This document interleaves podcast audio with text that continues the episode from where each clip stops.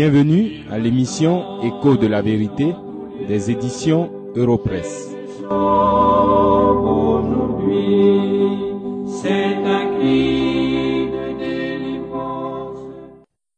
Par opposition aux incrédules qui sont ceux qui se heurtent à Christ, qui est pour eux un rocher de scandale, l'apôtre Pierre vient de décrire les croyants comme ceux qui constituent une race élue, un sacerdoce royal, une nation sainte, un peuple acquis.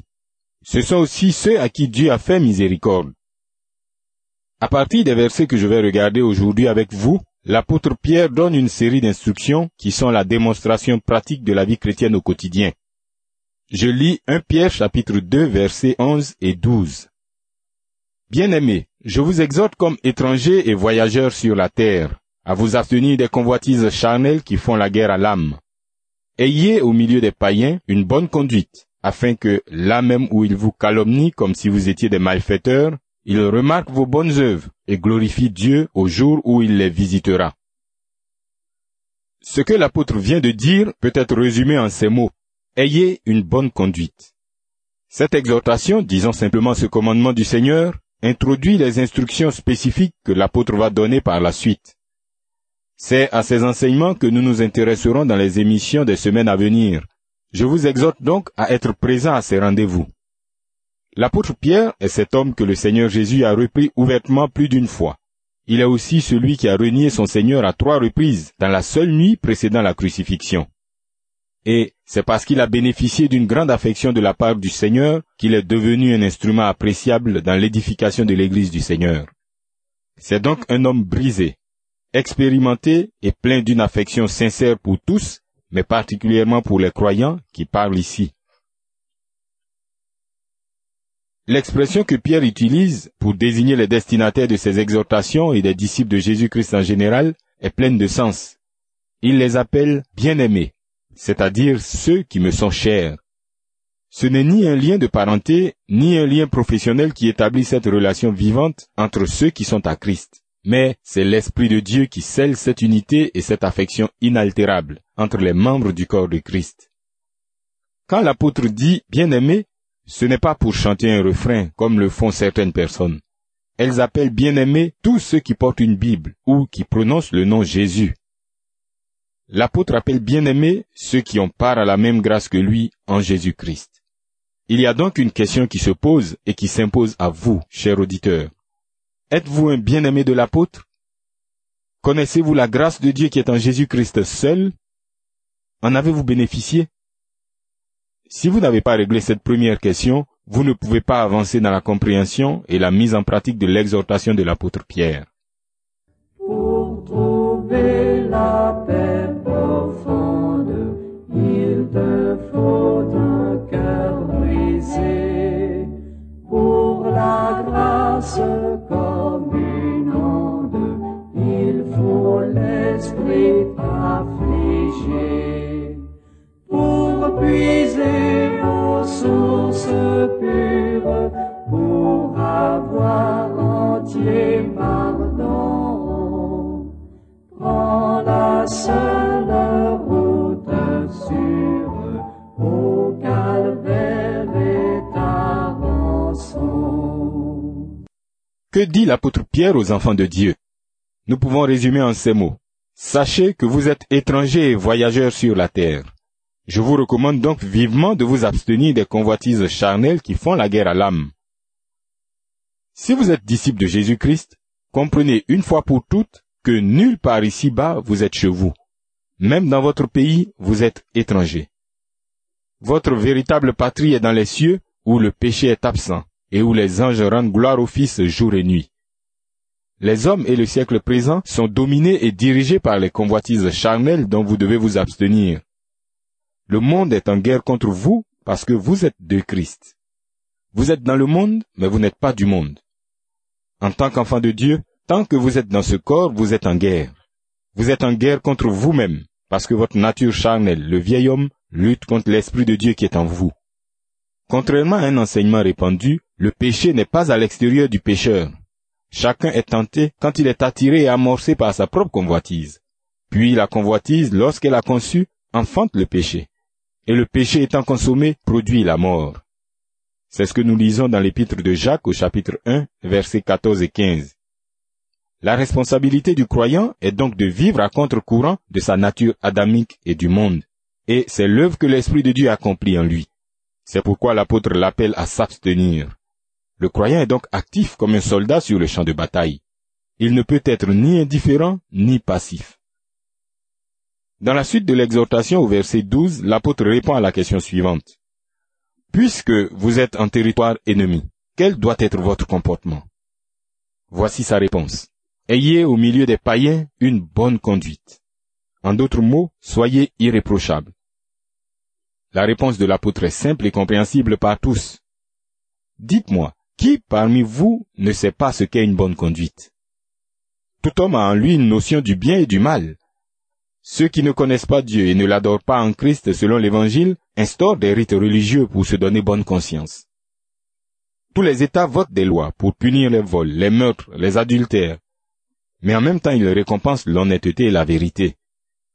Toutes ces attitudes prouvent bien que vous savez ce qui est bien, même lorsque vous refusez de le faire. Mais il ne peut en être ainsi de l'enfant de Dieu. C'est pourquoi l'apôtre déclare « Ayez une bonne conduite ». N'oubliez jamais que vous êtes en territoire ennemi. Agissez donc avec beaucoup d'attention et de sagesse. Nous devons être vigilants, comme si nous marchions sur un terrain miné. C'est la recommandation que le Seigneur a faite aux douze qu'il a envoyés prêcher. Je lis l'Évangile de Matthieu, chapitre dix, les versets seize et dix-sept. Et c'est le Seigneur Jésus qui parle. « Je vous envoie comme des brebis au milieu des loups. Soyez donc prudents comme les serpents et simples comme les colombes. Mettez-vous en garde contre les hommes, car ils vous livreront aux tribunaux, et ils vous battront de verges dans leurs synagogues. » Amis croyants, le combat entre les ennemis de Christ et nous sera sans relâche jusqu'à la fin du monde. De plus, en apparence, nous partons défavorisés et sans espoir, comme la brebis sans défense face au loup avide de chair et de sang. Il n'y a aucun moyen d'éviter l'adversité. Nous devons être sur nos gardes et agir avec prudence et sagesse en tout temps. L'apôtre donne cependant deux raisons pour justifier la bonne conduite que les disciples de Jésus-Christ doivent avoir dans ce monde. C'est ce que je relèverai après ce morceau de musique.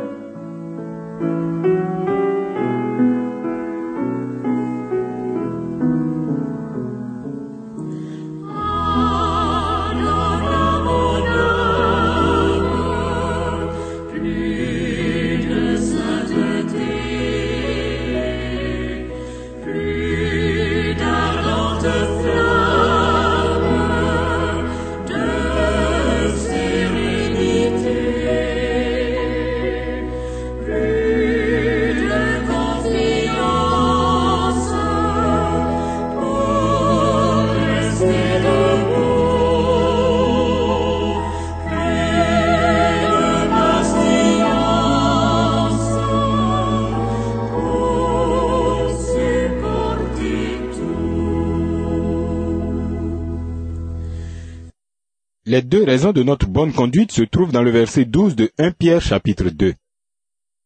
Je lis ce verset pour vous, écoutez donc avec attention. « Ayez au milieu des païens une bonne conduite, afin que, là même où ils vous calomnient comme si vous étiez des malfaiteurs, ils remarquent vos bonnes œuvres et glorifient Dieu au jour où il les visitera. » La première raison pour laquelle nous devons avoir une bonne conduite, c'est que les hommes sans Dieu accuseront toujours les enfants de Dieu. Nous n'avons pas besoin de faire quelque chose de mauvais pour que les païens nous accusent de tous les maux. De même que la lumière met à nu les actions mauvaises que cache l'obscurité des ténèbres, la présence des enfants de Dieu donne mauvaise conscience aux incrédules. Quel acte coupable ou quelle parole répréhensible pouvait être imputée au Seigneur Jésus? Aucun. Aucun homme de sa génération n'a pu l'accuser du moindre mal. Pourtant, jamais personne n'a été aussi méprisé et haï que lui. Alors qu'il donnait à manger aux foules, guérissait les malades, ressuscitait les morts, redonnait espoir aux affligés et proclamait la paix avec Dieu, les autorités et le peuple l'ont crucifié comme le pire des brigands de son jour. Jésus-Christ a été condamné pour sa justice et sa droiture. Et puisque le serviteur n'est pas plus grand que son Seigneur, ni l'apôtre plus grand que celui qui l'a envoyé, sachez que le monde vous traitera comme il a traité votre Seigneur. Veillez donc en tant que disciples du Seigneur Jésus à ne pas justifier la haine du monde envers vous par votre mauvaise conduite. La deuxième raison que donne l'apôtre est la suivante. Quelles que soient les accusations que les adversaires de l'Évangile porteront contre vous, que vos bonnes œuvres soient un témoignage inaltérable à leurs yeux. Si vous êtes disciples de Christ, efforcez-vous de vivre de façon à ce que les incroyants remarquent vos œuvres bonnes. Vous avez besoin de rendre témoignage par la parole de ce que le Seigneur a fait pour vous et en vous. Sachez cependant que ce ne sont pas vos discours et nombreux raisonnements qui attireront des hommes à Christ. C'est votre caractère, c'est-à-dire ce que vous êtes. Êtes-vous reconnu comme marchant dans la droiture et avec amour? Comment réagissez-vous quand vous êtes contrarié et offensé? Avec colère ou plutôt avec courtoisie et maîtrise de soi? Comprenez que la colère de l'homme n'accomplit pas la justice de Dieu. De plus, si quelqu'un est en Christ, il est une nouvelle créature, en qui se manifeste le fruit de l'Esprit. Malgré les accusations du monde contre vous, vous devez être des citoyens modèles. Soyez des parents, des travailleurs, des voisins exemplaires, avec vos imperfections. Que votre témoignage établisse clairement aux yeux de tous les hommes que celui qui est en nous est plus grand que ce qui est dans le monde. Chers frères en Christ, nous sommes une énigme pour le monde incrédule et religieux. Votre honnêteté et votre marche dans la vérité dérangent les païens. Elles leur donnent mauvaise conscience et les culpabilisent devant Dieu. C'est pourquoi ils vous accusent faussement et vous haïssent. Pourtant, ils vous apprécient pour votre douceur et votre amour envers eux. De plus, ils savent par expérience que vous êtes un homme de parole et digne de confiance, et c'est ce dont nos sociétés en déroute ont le plus besoin.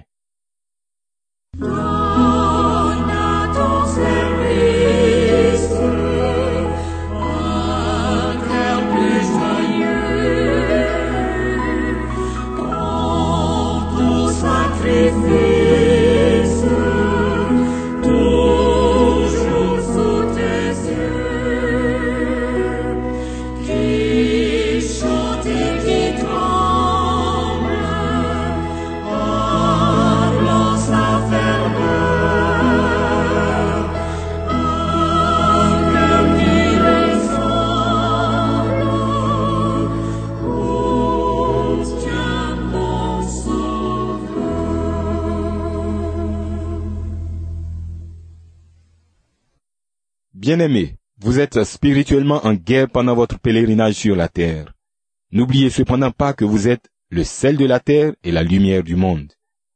Ayez donc une bonne conduite au milieu des païens, car qui sait si ce n'est pas par vous que Dieu visitera à salut quelques brebis perdues de son troupeau.